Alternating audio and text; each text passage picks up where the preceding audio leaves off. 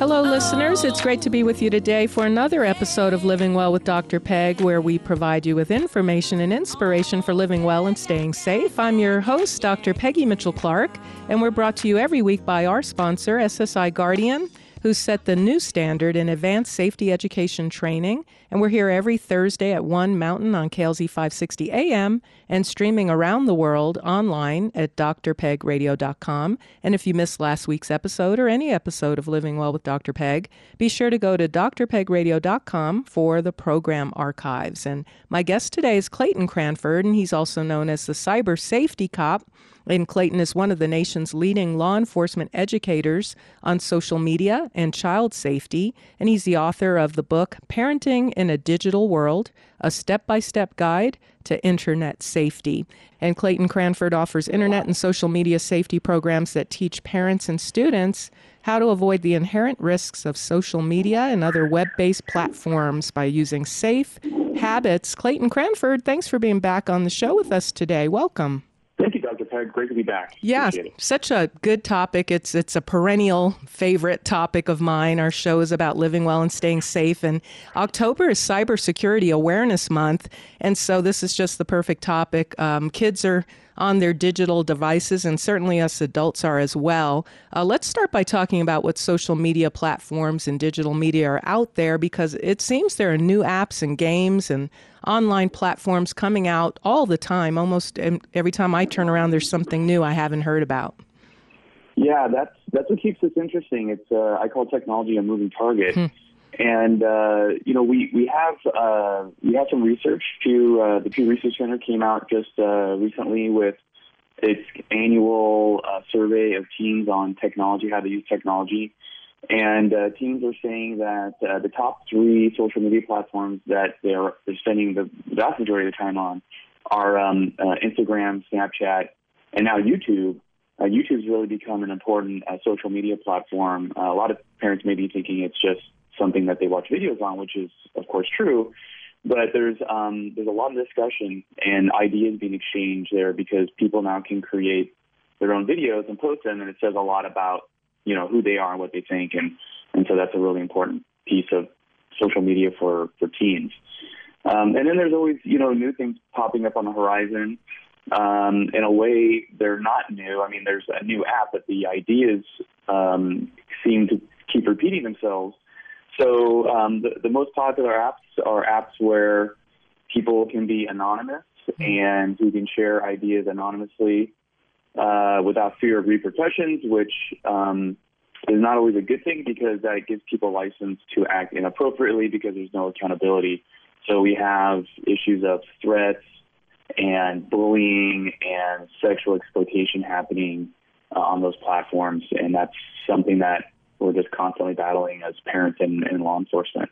Wow. And so um, being able to post things anonymously really opens the door, as you're mentioning, to threats and inappropriate uh, content, and also just the topic of um, reputation, digital reputation management, uh, that young people are posting things um, you know, from as young as nine and 10 and 11 years old. And I want to talk to you about what's a good age to let your kids um, be on the internet. Uh, but we have to be concerned about their, their reputation as they become adults or they're applying to college or looking for a job. Uh, how, how much of an, of an issue is that? Uh, it's a huge issue. Um, most universities, uh, I think the last poll was something like in the 80 percentile that are looking at a student's online profile. It, certainly, if you're applying for a, um, a scholarship or uh, maybe you're trying to get onto a college sports team or something like that, they absolutely will be looking at your social media platform because that I tell I tell students in my presentation to them, um, th- this is your living resume. I mean, you can mm-hmm. put whatever you want on that application, but you can't lie about the things that you posted. And I think we've seen in just recent news. Um, a lot of stories where, you know, there was recently a, a student who was trying to get an internship with NASA, posted some inappropriate things or kind of unkind things about the people that she met when she toured NASA, and unfortunately, she put a hashtag NASA in her tweet, which of course is something that everybody at NASA is always searching for. And Yes. she lost her internship. Wow. So, Well- you know, things like that. It just seems innocuous. It can be a real problem. Yeah, yeah, and we'll we'll hear more about some of those risks and cautions, and then some guidelines of how to stay safe online and use it as a tool, and where it doesn't uh, ruin your reputation and your your aspirations to work for NASA. I'm talking with the cyber safety cop, Clayton Cranford. I'm Dr. Peggy Mitchell Clark. We'll be back after these messages. One needs to look no further than today's headlines to understand the threats facing American schools. They remain soft targets for violent threats, and yet our schools go largely underprepared. The SSI Guardian QAL, or Quick Action Lockdown, is the fastest and safest way to lock down a classroom. This revolutionary device provides schools with the maximum locking protection while meeting all life safety, fire, and building codes. Designed by the leading lock experts in the world, the QAL is the only lock that meets Department of Homeland Security primer recommendations. Our children deserve the highest level of education and the safest learning environment possible. SSI Guardian QAL now makes classroom lockdowns fast and safe with the red button. Get the QAL today by calling SSI Guardian at 877 878 5800 or go to SSIGuardian.com. Do you ever make changes, but after a few days, weeks, or even months, you slip back into your old behaviors and habits? Well, if you want something different, you've got to do something different. Yet most people won't do what's required to experience the lasting change they say they want. Why? Because change is hard, it's scary, and it comes at a cost. If you're ready to learn the fundamental principles and proven strategies for making lasting changes in your life, join me for an exclusive one day personal transformation retreat. In this intensive yet intimate experience, you'll gain vital information and insights to help you craft a customized plan for change that you can put into action right away. Contact me today to schedule your life-changing personal transformation retreat. Go to drpegradio.com slash retreat. All right, welcome back, everyone. I'm Dr. Peggy Mitchell Clark, and you're listening to Living Well with Dr. Peg. And it's that time of year again. Join me for my annual Pumpkin Pie 5K fundraiser. If you'd like to meet me in person, get some exercise, and eat a big slice of pumpkin pie, join my team for the Pumpkin Pie 5K on Saturday morning, November 17th, 2018 at Denver City Park. And there's a 5K race and a 10K race and an untimed 5K fun run. Great for kids, although I won't judge you if you want to do the fun run. All participants get a t shirt, finisher's medal, and a huge slice of pie. And you know, those calories don't count if they're consumed after physical exercise. So when you register for this race, be sure to check the box to join a team and then select My Team, Living Well with Dr. Peg, from the drop down menu. And a portion of your registration goes to support my mission of sharing information and inspiration for living well and staying safe. And I'll be drawing a name from members of my team to win a free copy of one of my books. And if you can't do the race, please consider gifting a registration to a friend and then tell them to join my team. You can register online at drpegradio.com slash pumpkin and join my Living Well with Dr. Peg team on November 17th in Denver. Well, I'm speaking with cybersecurity expert Clayton Cranford. And Clayton, thanks so much for being with us. Oh, thank you. Um, Well, we were talking about some of the risks uh, to our reputation, that digital reputation management, and anything we post, you may think it goes away. That's kind of the basis of Snapchat, isn't it? But people can st- can still take uh, screenshots. Uh, people can still see the things that you've said, and, and they persist out there. Um, so, cybersecurity is really an important topic. This is uh, October Cybersecurity Awareness Month. Uh, what are some of the other types of risks? with social media and digital technology that we need to be aware of? Well, uh, one of the major ones I think parents uh, should be considering is the amount of time that their kids are spending on social media. Um, most kids don't have any kind of boundaries with regards to the time they're spending on that or even gaming. And uh, there's a lot of research coming out to show that the more our children are spending on social media, the more it's affecting their relationships with, with other students, uh, with their peers, and with their mental health. And um, I mean, Dr. Peg, I'm, I'm sure you've noticed the rise in um, children who are reporting that they're, for, for the first time uh, ever, considering uh, suicide or having feelings of hopelessness. Uh, those are things that are coming out in the healthy student, um, you know, test that we do every year with, with, with kids in schools. So there's a real rise in depression, anxiety in children, and and there's a lot of research to show that it's closely connected with um, what they're doing and the time that they're spending on social media. So that's that's one important issue. Yeah, and let's We're talk more. uh, Clay, let me interrupt you there. Let's talk a little bit about that because October is also Bullying Prevention Month, and you're mentioning an increase in depression and suicidal thoughts that's being linked to to amount of time spent on social media. And there's even some research showing that different platforms have a higher risk or a higher correlation with some of those mental health concerns. And uh, sadly, here in Denver, there was a nine-year-old who killed himself after being bullied. Um, he came out as gay on uh, the first week of school and killed himself within days um, due to bullying. And so there seems to be some connection between bullying and certainly cyberbullying um, and suicide. Or, or, is it too complex to be that simple that uh, being bullied can cause kids to kill themselves? Yeah, I think I think um, there's there's a lot going on there. I think it is. I think it is complicated. I think um, it's a factor, right? Mm-hmm. You have you, you have children who are who are at risk, who are vulnerable, especially a child who is kind of grappling with their social identity, and there's and there's so much at stake, and they may already be experiencing issues of of you know loneliness and and other things that go into you know that that situation, and now you you compound that with um, these really caustic, really hateful things that are happening online. And I guess the big, what I tell parents, the big difference between bullying today and bullying when we were children is that you don't get a break from it. When we were kids and you had somebody bullying you, you had a chance to go home or wherever and get away from that person. Today, it's online, it's so, it's on social media 24/7, and um, you know when parents make the mistake of allowing their children to keep their phone in their rooms, now their kids aren't sleeping at night. Um, they're they're checking their their their social media, wondering what is someone saying about me now. Mm. And so it's just it, it it can create situations where kids are experiencing, you know, PTSD type symptoms because of the lack of sleep, the amount of fight or flight, you know, um, response in their body, and the other things that are happening. It's very real. In some in some cases, way worse than any kind of bullying that that um, our generation could have experienced. Mm. Man, it, there's just so much there that parents need to be mindful of and attentive to. Uh, to be monitoring the time their children are spending on the devices, as you said, and also the content, what's happening uh, in their digital world? What relationships do they have? What's the nature of the comments that not only are being posted about them, but that they're posting? It could be that your child is the cyber bully, and uh, parents need to be aware of that as well.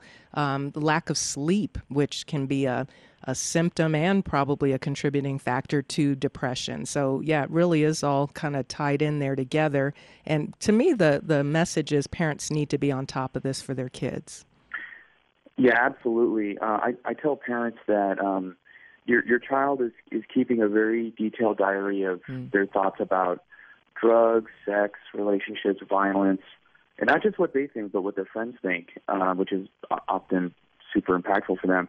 And and it's all right there for them. It's called Instagram, mm. uh, and and they mm. merely have to go there and look. I I know parents feel like, um, well, I want to give my child, um, you privacy. know, space. I want to give them privacy. And I, I think I think there's too much at stake for our children not to be involved, and it's okay. I, I, I tell parents you can even blame me. Uh, tell them the, the cyber safety cop told you to do it.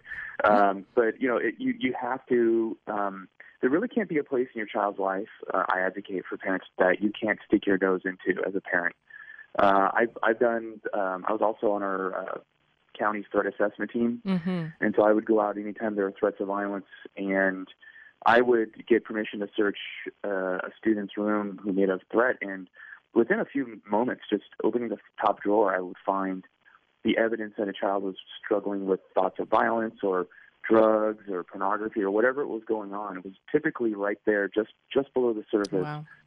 And if a parent had taken just a moment, they would they would have discovered it themselves even months before I arrived. Mm-hmm. Well, let's talk more about uh, threat assessment and kind of talk about some of the other uh, risks as we go along. Uh, there was a, a, champion gamer recently opened fire during a video gaming competition in Jacksonville, Florida killing uh, two people, wounding nine before killing himself.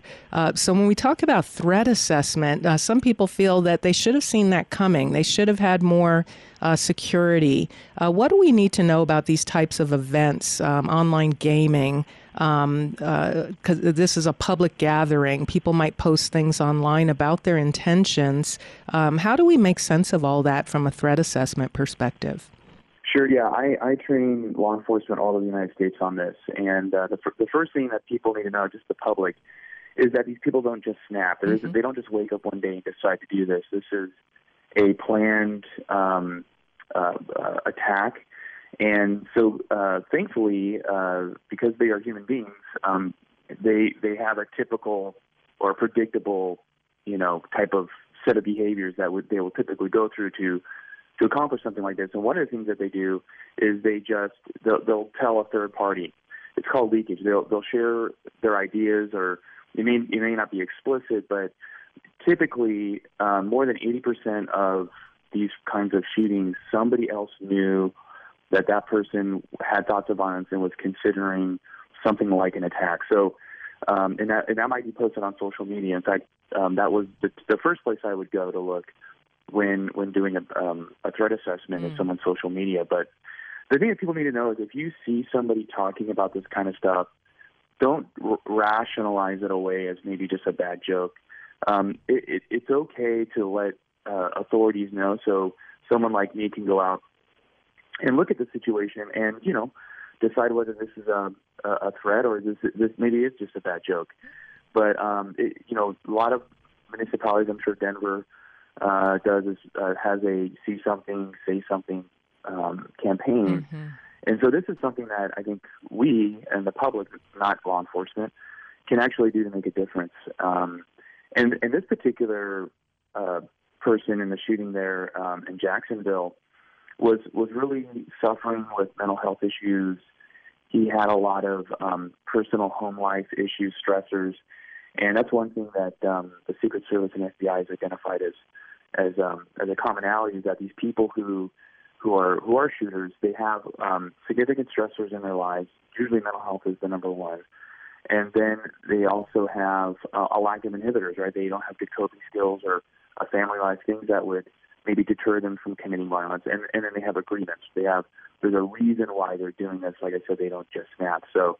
Um, pe- pe- social media is probably one of the first places uh, we can find evidence of of people's thoughts and, and intentions, and that's a good opportunity to share that with someone to get them help. Yeah, outstanding. And so the, these um, digital uh, technology, social media, internet platforms, gaming, they present um, opportunities actually to, as you're saying, get a peek into the psyche of individuals and there's so much information that we we have access to now to actually help people. And so that's really a good thing. Um, as we're talking about some of the the risks involved with social media digital technology uh, what about simply just getting hooked on our devices? I i look around when i'm at the airport uh, at a restaurant even just driving down the street people are in their vehicles on social media. They're literally walking down the street with their faces, you know, glued to the screen. They look like zombies. Is there a risk of addiction uh, to our digital uh, handheld devices? Yeah, I think so. Uh, I, I, think there's still some debate in the um, the mental health uh, practitioner community about you know whether this is a, a real addiction or this is more kind of obsessive behavior. Mm. But I think um, what we we can't deny is that it's it's it's using up a lot of our time, um, and it is affecting um, our mental health, uh, and, and certainly with with children whose brains are developing, um, you know, the prefrontal cortex development at an adolescent, and that's the time when they're using these devices um, the most. I think it's definitely changing the way they interact with each other. Um, you know, um, my I have two boys that are 15 and 17, and uh, they, they tell me that um, you know you don't walk up to a girl uh, at school and ask her to the dance. um, that that's crazy. Uh, wow. That you you, you got to do it via text. Wow. So there's just a there's a bit of a disconnect between um, kind of the social, you know, um, things that we used to take for granted that I think are important. I think looking someone in the eye and and taking a chance and having um, having that back and forth that that that can only happen face to face is something that's becoming a, a lost art. I can't even get my my my 17 year old to pick up the phone and call call for you know uh, customer support on a, on a on a, a game that he had because he's like, well, I got to talk to a person. Oh my! He's like, if I can't, he doesn't want to do it unless he can just do it via text messaging or, or email. So wow. there's definitely an aversion uh, to face to face contact, and then we see that this is also impacting the way we're treating each other. It's so much easier to be, mm-hmm. you know, mean and hurtful when mm-hmm. you're not looking at a human being, just looking at a at a screen. Yeah, yeah. Well, uh, I, will be in trouble if I have to do my radio interviews by text, huh? yeah, we're, we're, the, the last line right here. there you go. Well, um, Clay, what is the right age for children to begin to have access to this digital world out there? Uh, we see uh, parents younger and younger because most kids are not going to be able to have these devices unless their parents give it to them, pay for it, pay for the service. And we're seeing them younger and younger. What are the experts saying is the, the right age for children uh, to begin to have access to the digital digital world? And I imagine it's probably not a all at once. It shouldn't be an all at once access. No, and it shouldn't. And and this is probably one of the number one questions I get um, from people on my Facebook page or email or whatever um, when, when should I give my child a phone? Well, I always ask parents why. What is there a necessity? Mm-hmm. Are they in a situation where you need to get a hold of them and they don't have another phone available? So, I have very young children at my at these schools that I speak at who have phones, but they have a perfectly good working phone in the front office, and their parent picks them up and brings them to and from school. So I'm not quite sure why they need a phone, and I think the main reason is that all the other kids have it, and it seems to become more of a a social or uh, social you know status type of thing that they need to have, and I don't think that's a good idea. So um, I, I would encourage parents to wait. I mean, we look at the research, and um, a, a very good uh, study that came out of uh, uh, San Diego State that kids who spend um, three plus hours a day on social media are 34% more likely to have a suicide-related outcome in kids who spend two hours or less, or if they spend five hours, they're almost half, or 48% more likely to have a suicide-related outcome than kids who spend two hours or less. So, if you went to the phone store and that was, you know, mm. on the, you know, the the, the contract that you signed, mm. you, you might wait. You might wait for your child because.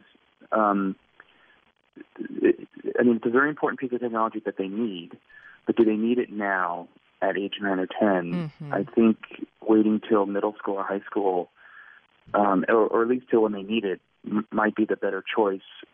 As we're seeing the the, uh, the studies coming out about how right. this affects their mental health. And and and what's interesting about that statistic is three or more hours um, has a in, increased risk, and two or less has a lesser risk. So even when we do give our children access to these devices, really monitoring and um, uh, controlling the amount of time they're spending on the devices, and certainly for what purpose. Because, as you stated, uh, YouTube is a is a wonderful uh, platform to to get how to videos, for example, how to um, you know, I've posted videos on YouTube explaining um, difficult to understand psychology concepts for Psych 101 students, and I've got thousands and thousands of views on those videos. And students are getting help for their quizzes and their exams because these concepts are being explained. So it's really not throwing the baby out with the bathwater, it sounds like. Um, it, it's good to be able to monitor, control, and understand for what purpose are they using these devices and technology. Yeah, absolutely. In fact, um, uh, uh, Apple just released uh, with the new operating system some mm. new parental controls, which include um, uh, screen time limits mm-hmm.